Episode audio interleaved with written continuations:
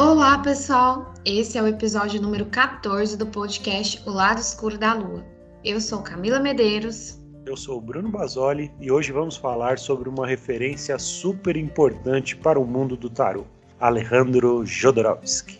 Camila, para quem não conhece, quem é Jodorowsky? São muitas facetas aí desse personagem, né, desse tarólogo, nascido em mil novecentos e vinte e nove, na cidade de Tocopilla, Chile. Ele é escritor, diretor de teatro e de cinema, roteirista, ator, mímico, titereiro, que seria manipulador de marionetes. Olha quantas coisas, né, que estão aí, é, que compõem esse, esse, esse personagem. Compositor, pintor, escultor e, finalmente, claro, tarólogo e psicomago. E, e logo mais a gente fala um pouquinho mais sobre, né, algumas dessas facetas aí. Como tarólogo, atendeu gratuitamente por anos em um café parisiense. Além de ministrar cursos e workshops, sua visão a respeito do tarô foi imortalizada no livro O Caminho do Tarot. Esse livro ele foi traduzido recentemente para o português e se destaca também na sua biografia o trabalho como diretor de cinema vanguardista, incluindo os filmes El Topo, produzido em mil novecentos e setenta, e A Montanha Mágica, mil novecentos e setenta e três, além também de Santa Sangre, em mil novecentos e oitenta e nove. Então, assim, a gente já vê que é, o Jodorowsky ele tem muitas fontes, né, de onde tirar inspiração ali para poder é, trazer para o mundo do tarô uma perspectiva única. Então, falando mais especificamente do tarô, na visão dele, Bruno, conta pra gente um pouco da história.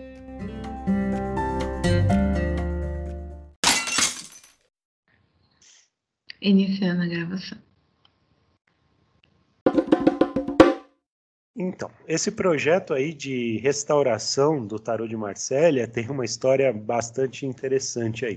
O que que acontece, né? O Jodorowsky, ele se encontrou com uma pessoa chamada Philippe Camoin, que é um herdeiro da família Camoin, que imprimia o, o Tarô de Marselha há, há muito tempo atrás, aí, no século dezoito, né? E esse rapaz aí, o tal do Philippe Camoin, ele, ele levou para o Jodorowsky as matrizes uh, supostamente originais, né, que eram utilizadas pela família dele na época para imprimir o, o tarô aí, tão famoso Tarô de Marselha, né? Para quem não sabe, assim, o Tarô de Marselha, na verdade, é uma, uma estética que, que existe um certo consenso ali, mas ele não é um tarô específico, né? Existem algumas variações e tal. E, mas, enfim, de qualquer forma, o, o Camoin, ele tinha lá essas matrizes que vêm lá do Nicolas Conver, que é uma das, das vertentes aí dos tarôs de Marselha, e levou para o Jodorowsky essa ideia aí, que, que ele tinha um tarô É, original e que ele gostaria de fazer esse restauro, né? E o Jodorowsky ele embarcou totalmente nessa, nesse projeto aí. E o que é interessante é que, assim, isso aconteceu depois de quarenta anos que o Jodorowsky já trabalhava e já atendia com o tarô.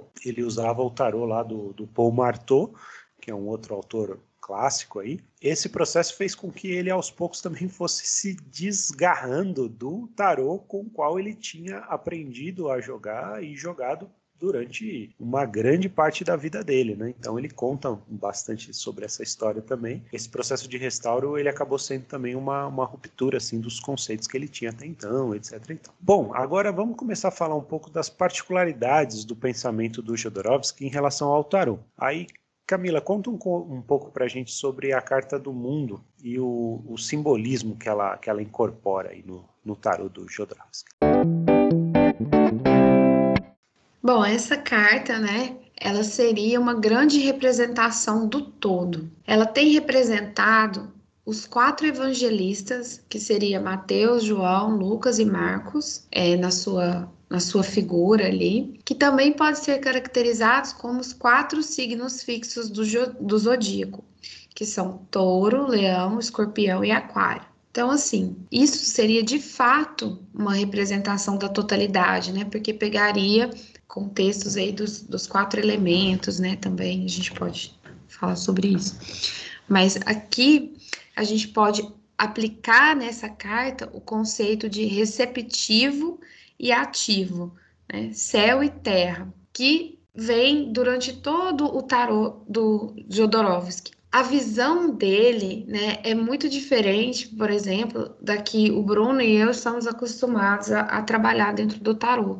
A gente trabalha com tarôs, né, como o tarô de Thoth, né, ou, ou até o, o tarô Smith-Waite, que são tarôs que são relacionados com cabala, com numerologia, né, que tem umas informações que estão ali impregnadas, né, além do tarô. E para o Jodorowsky, isso não seria o ideal. Para eles, é, isso seria quase que profanar o tarô, né?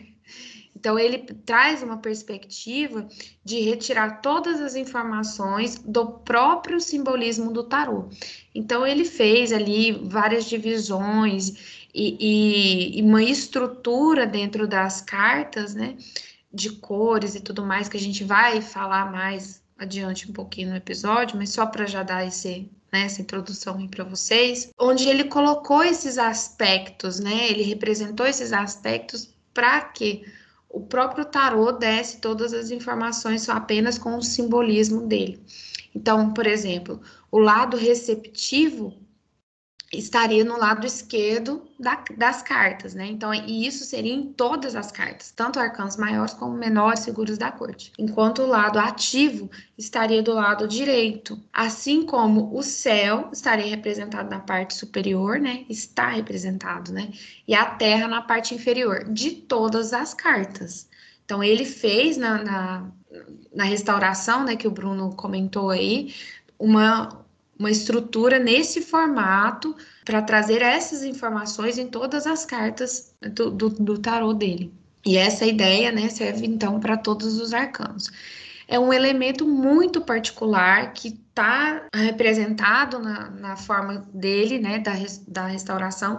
Então, para você utilizar essa modalidade de jogo, né, para você fazer essa leitura, então você precisa estar com um tarô que foi elaborado por ele, porque se você pegar, né, um tarô que foi feito por outro autor e querer encaixar essas perspectivas, não vai dar certo, né, Bruno?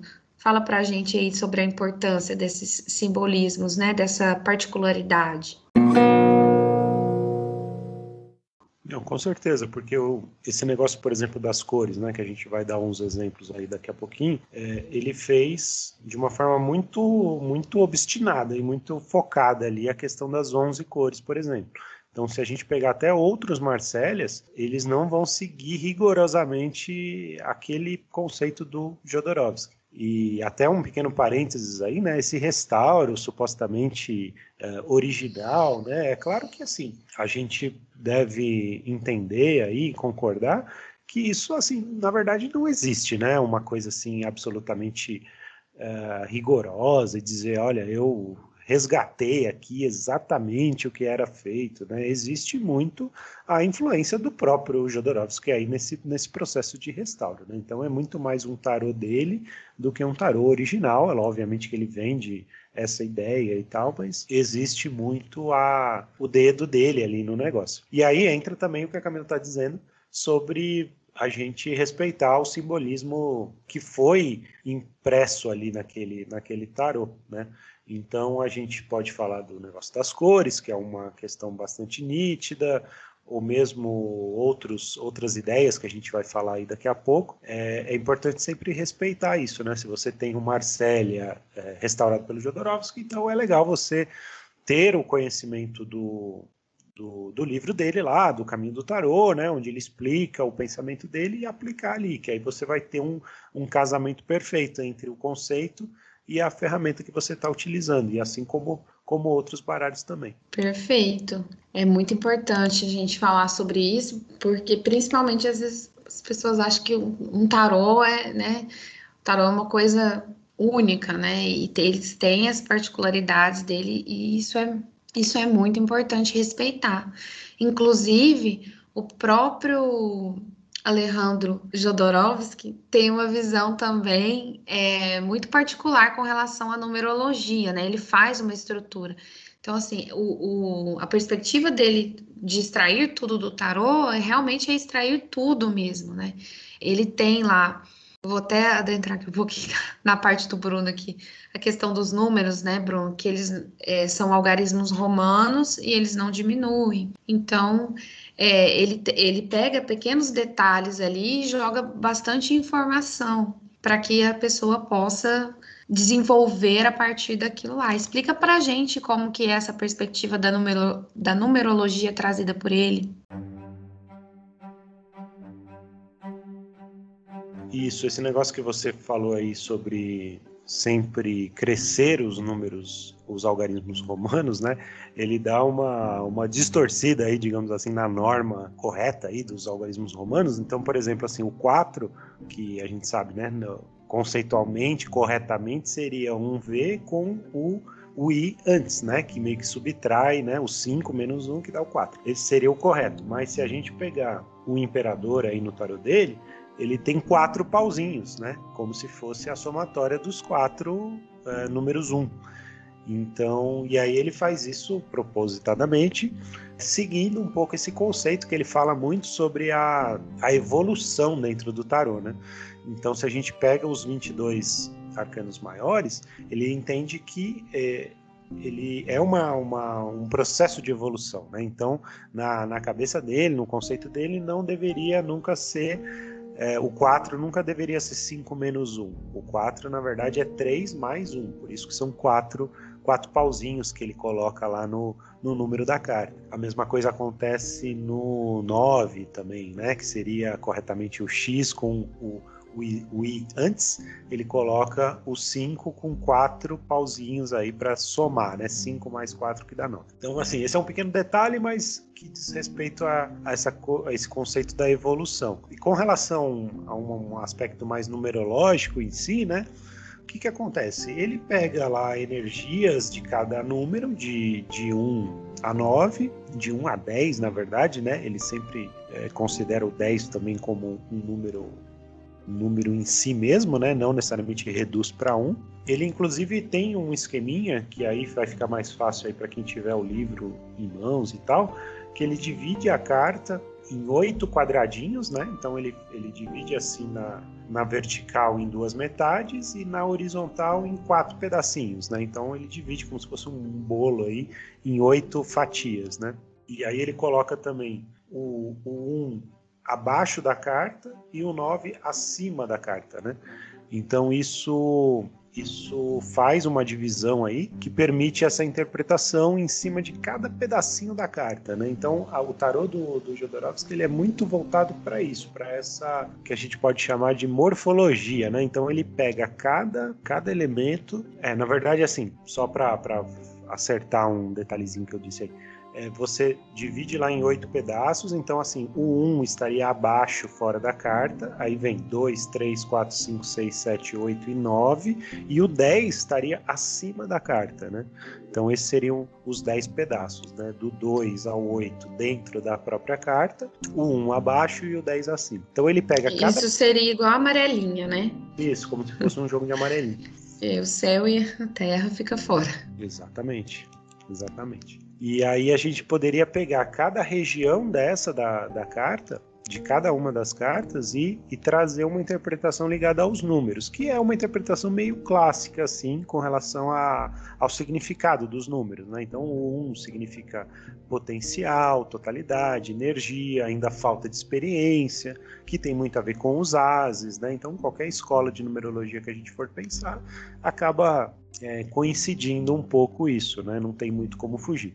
O dois tem a ver com acumulação, com gestação, né? Aí o três já é um, o primeiro filho, né? O primeiro resultado, tem a ver também com adolescência e por aí vai. E aí, inclusive, essas, essas relações dos números a gente também pode fazer com os próprios arcanos, né? Então o um, ele tem a ver com o mago, naturalmente, né? Que é o o arcano número um, e também com os ases, por exemplo, que são, né, como se fosse o número um aí dentro dos menores. E, e também com a força, que seria o arcano número onze, que que acontece? Ele trabalha com uma ideia de base dez, né? Então, assim, a partir do dez, ele meio que começa de novo, ele usa esse conceito, né? Seria como se fosse uma oitava acima e tal, né? Então, ele tem lá o mago e a força, eles têm uma, uma relação dentro do pensamento dele. Assim como a papisa, né? Ele dá esse nome, né? O nome mais clássico aí, papisa, e o pendurado, que é o doze. Eles teriam uma relação com o número dois. E assim por...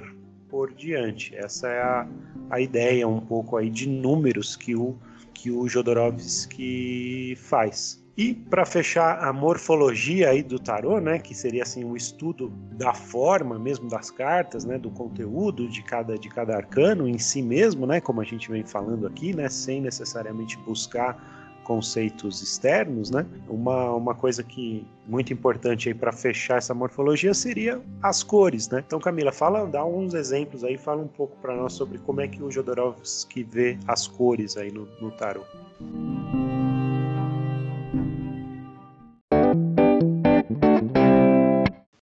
Bom, é, então, quando a gente fala de cor, é, não, não existe assim um consenso geral sobre isso, né? E cada autor determina, né, o significado das cores que estão sendo trabalhadas ali, né? Mas o, o Jodorowsky traz uma perspectiva, então, da... Ele, ele se baseou ali em onze cores, né? E para trazer esse contexto que ele trabalha tanto dentro do tarô de luz e sombra. Então, ele leva essa ideia para as cores, né? E traz essas perspectivas. Então, até eu estava comentando com o Bruno aqui, da gente falar um pouquinho sobre a carta do sol, que tem ali algumas cores. Vou trazer ela para vocês no post, tá, pessoal? Para ficar mais fácil de vocês visualizarem também a carta. Então, como, mas como vocês já podem imaginar, né, na uma carta do sol, a gente tem ali o amarelo, bastante amarelo. Então, o que, que o amarelo traz, né, de simbolismo ali dentro dessa perspectiva do Jodorowsky? Consciência, clarividência, clareza, né, inteligência ativa, como pontos ali positivos, né? E aí ele traz também uma perspectiva que seria, entre aspas, assim, negativo, né? Que seria crueldade, um espírito seco, né? Uma falta de emoção, é, seriam relacionados aí com, essa, com esse amarelo. Então, e também tem o posicionamento dessas cores, né? Que o Bruno falou aí da divisão das cartas, a gente pode perceber que ele traz essa divisão das cores também dentro da, desses quadros, né, dos números e tal, dos lados e tudo mais. Então, o muro lá, a gente tem vermelho no muro. Então, o que que seria, né? Seria o reino animal, a atividade. E como negativo, né, seria violência. Então, ele também traz essas questões em, em positivo, né, e, e negativo. A gente tem o verde, né, que seria a natureza, a, as questões mais terrestres, né?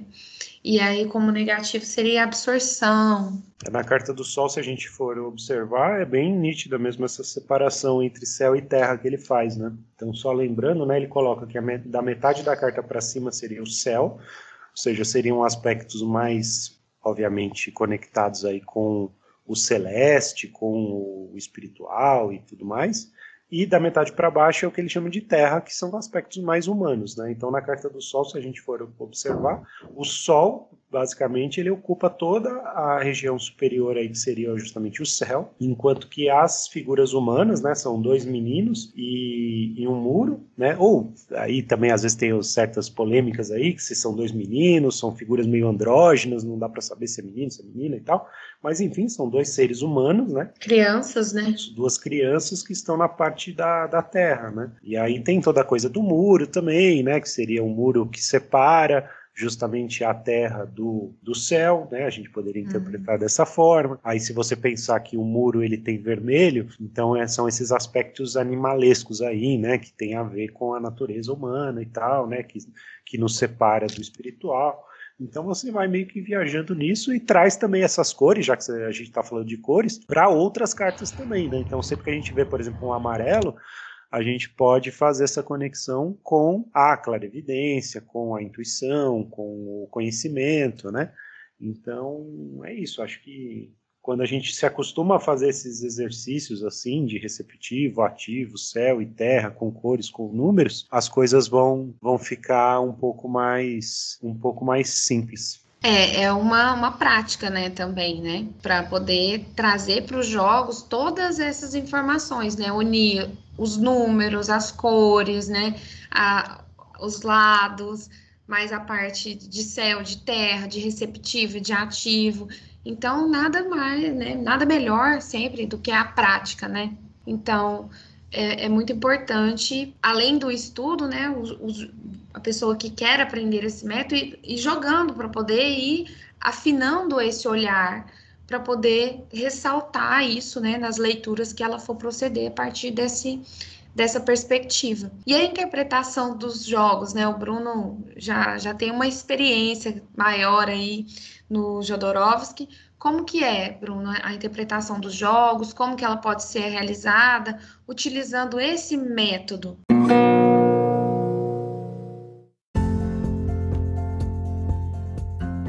No geral, assim, os jogos com o pensamento aí, vamos dizer assim, a escola do Jodorowsky, elas são bastante simples até. Simples no seguinte sentido, assim, é muito... Uma, muito baseado numa questão, de novo, da morfologia da, das cartas mesmo, né? Então tem muito aquela coisa de para que lado que está olhando, né? A sequência, ela é muito importante, né? Então, por exemplo, se a gente tem aí um par, eu estou até, sei lá, aqui na minha frente, aqui entre o mundo e o sol, são duas cartas que a gente comentou um pouquinho antes, né? Então, se você tem num jogo o mundo e o sol, é uma coisa. Se você tem o sol e depois o mundo, aí já muda bastante, né? É, essas, esses detalhes, eles são, eles são muito importantes, né? E, como eu disse antes, o, o lado que está olhando, né? As referências o tempo todo também, lógico, com pessoas, com pai, mãe, né? Essas coisas, elas são também bastante presentes, né?